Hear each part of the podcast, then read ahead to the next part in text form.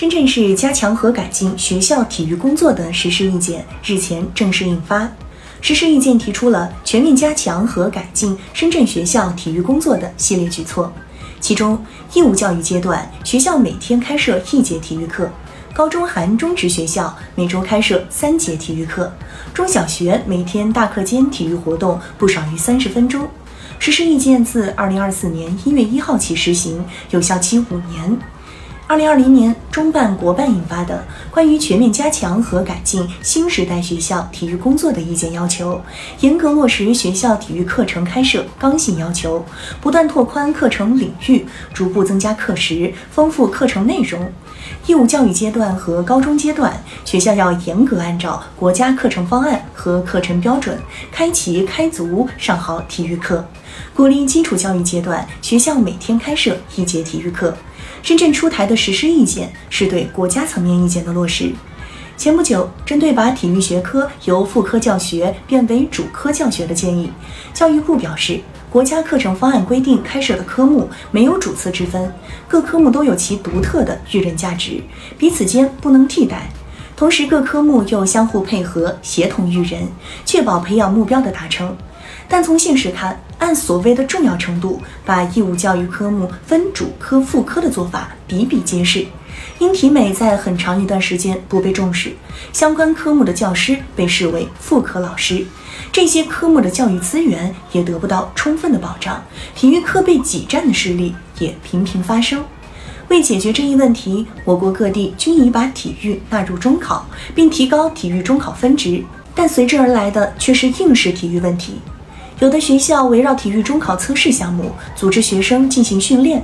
有的家长在中考前让孩子去校外体育培训班进行突击训练，这显然背离把体育纳入中考、促进学校、学生、家长重视体育的本意。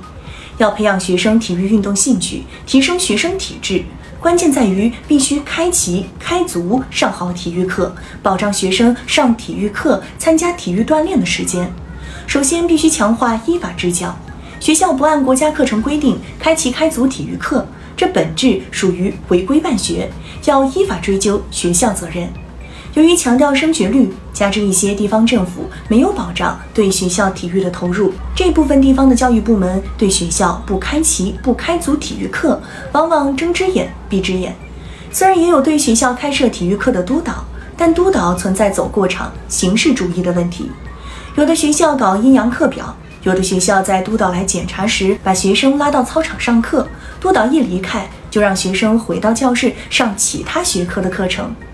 依法治教也包括要求各级政府依法保障对教育的投入。根据教育部体育卫生与艺术教育司二零二二年测算的义务教育阶段体育师资数据，按照体育学科占总课程比例百分之十一和体育教师每周课时十五节计算。我国义务教育阶段体育教师缺编约十二万人，尤其是乡村小学、初中和教学点，体育教师缺编问题较为突出。